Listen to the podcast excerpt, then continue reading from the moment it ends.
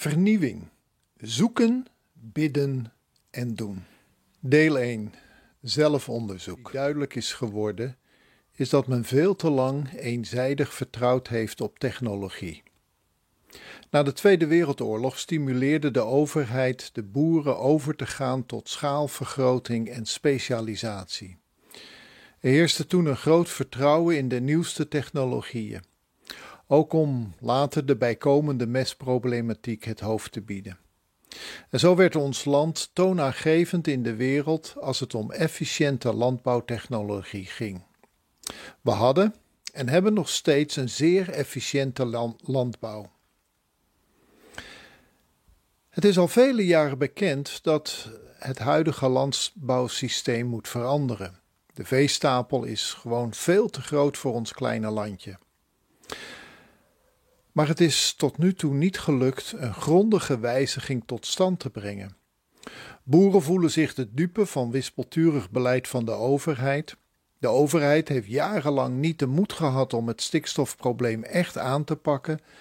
En de consumenten zijn onvoldoende bereid of overtuigd om meer te betalen voor de landbouwproducten.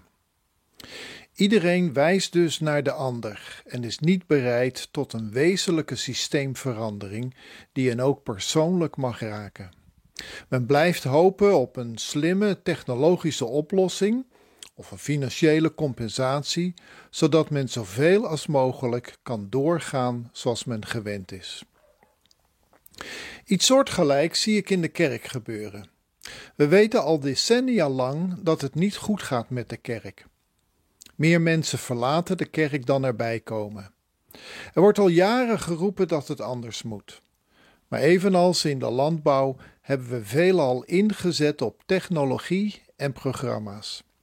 De kerkzalen van nu staan vol met apparatuur. We zingen onze liederen op een hele andere manier dan 50 jaar geleden. We hebben de organisatievormen drastisch, drastisch veranderd. We hebben allerlei programma's opgezet en campagnes gevoerd.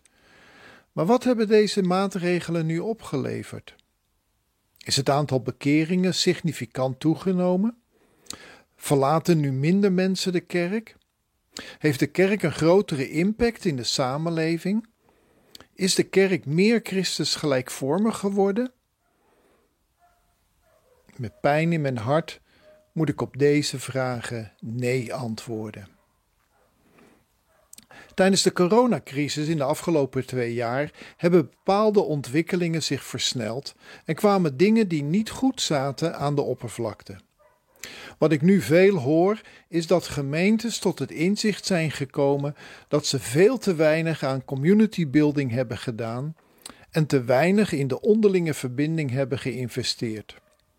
We worden ons er opnieuw van bewust dat de kerk geen programma, of alleen maar een dienst is die je bezoekt, maar de kerk is een gemeenschap, het lichaam van Christus.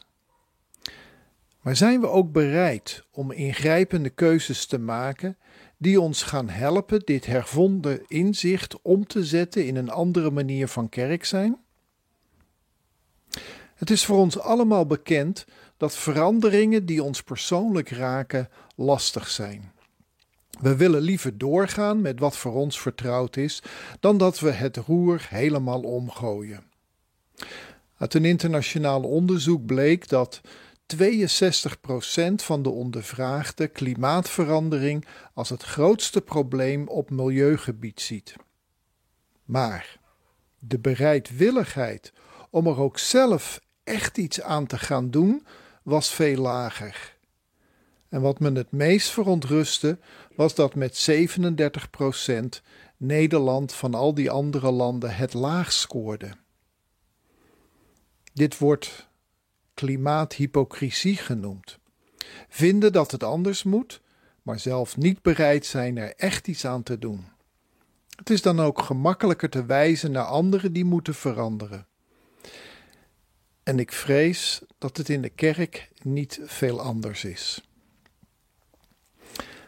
Paulus schrijft aan de gemeente in Korinthe een brief ter voorbereiding op zijn bezoek. De relatie tussen Paulus en de gemeente was nogal lastig.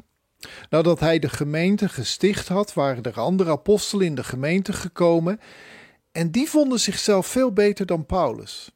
En velen in de gemeente gingen daarin mee. Die nieuwe apostelen waren betere predikers, ze traden daadkrachtiger op en waren veel geestelijker. En dit moet Paulus enorm getergd hebben. En je proeft dit als je 2 Korintiërs leest.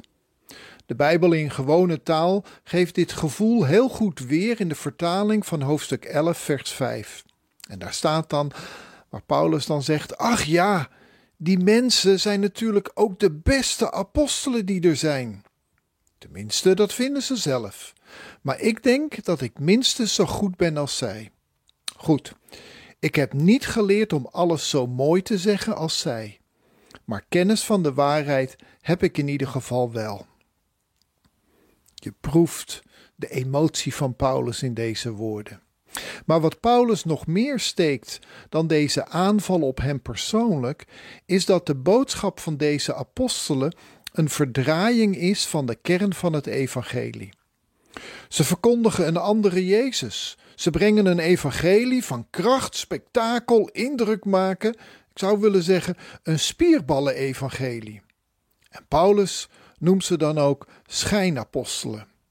Volgens Paulus laat het evangelie zien dat Gods kracht ten volle geopenbaard wordt wanneer wij juist zwak zijn en ons kwetsbaar opstellen.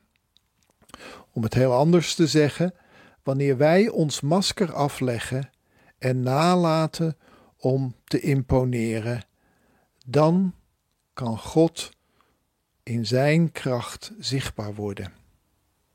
En hoe die andere apostelen te werk gaan, laat juist het tegenovergestelde zien. Volgens Paulus zijn ze veel te veel gericht op uiterlijkheden. Paulus schrijft dus deze brief ter voorbereiding van zijn bezoek, omdat zijn vorige bezoek geen succes was.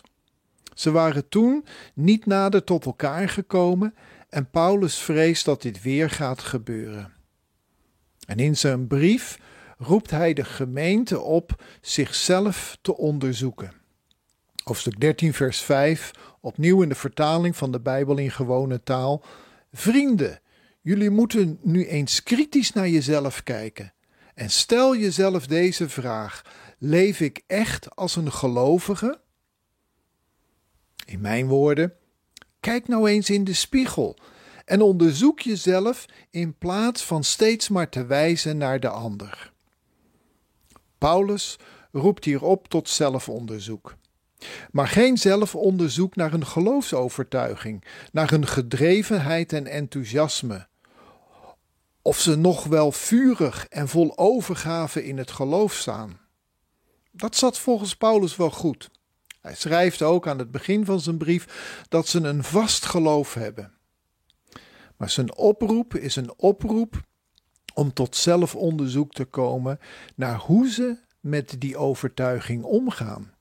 Of hun handelen in overeenstemming is met dat wat ze geloven. In zijn brief legt Paulus zelf getuigenis af van zijn zelfonderzoek en hij vraagt de gemeente hetzelfde te doen. Zelfonderzoek. Dat is best lastig. Het tegenstrijdige van zelfonderzoek is dat je hiervoor juist een ander nodig hebt die je bevraagt, die je feedback geeft en die jezelf een spiegel voorhoudt. Wij hebben namelijk allemaal de neiging om net iets te lief voor onszelf te zijn. En vergeet ook niet onze eigen blinde vlekken, waardoor wij niet zien wat een ander wel van ons ziet. En het andere lastige is dat in tijden van strijd en polarisatie zelfonderzoek heel vervelend wordt en lastig. Want we zijn dan in zo'n situatie gefocust op het weerleggen of het bestrijden van de ander en niet zozeer op het luisteren hoe die ander, met wie we het dan in die situaties niet eens zijn, ons kan helpen tot zelfonderzoek. En toch is dit de weg die Paulus de gemeente en ook ons wijst. Niet zozeer dat hij dan gelijk krijgt, van zie je wel, maar zodat, zoals hij schrijft, het, wij het kwade nalaten en het goede doen. En als kerk willen wij deze weg van zelfonderzoek en reflectie bewandelen. We beleiden dat alles in de kerk toch niet zo goed is als we dachten of als we voordeden. En we kiezen ervoor dit niet gelaten te accepteren als iets dat er nu maar eenmaal bij hoort. En ten tweede, in plaats van de schuld hiervoor te zoeken bij anderen, willen wij eerst de balk uit ons eigen oog halen, voordat we ons druk maken over de splinter bij de ander. De weg van zelfonderzoek is de Bijbelse weg. Het is de weg die Jezus ons wijst. En dit is ook de weg die past bij een kerk die zichzelf een heiligingskerk noemt. Dat laatste, daar wil ik in deel 2 verder op ingaan. Maar voor nu is het die ene vraag van Paulus aan mijzelf, maar ook aan jou. Doe jij ook mee aan de oproep van Paulus? Ben je bereid om kritisch naar jezelf te kijken en de vraag te stellen: leef ik echt als een gelovige, een navolger van Jezus Christus?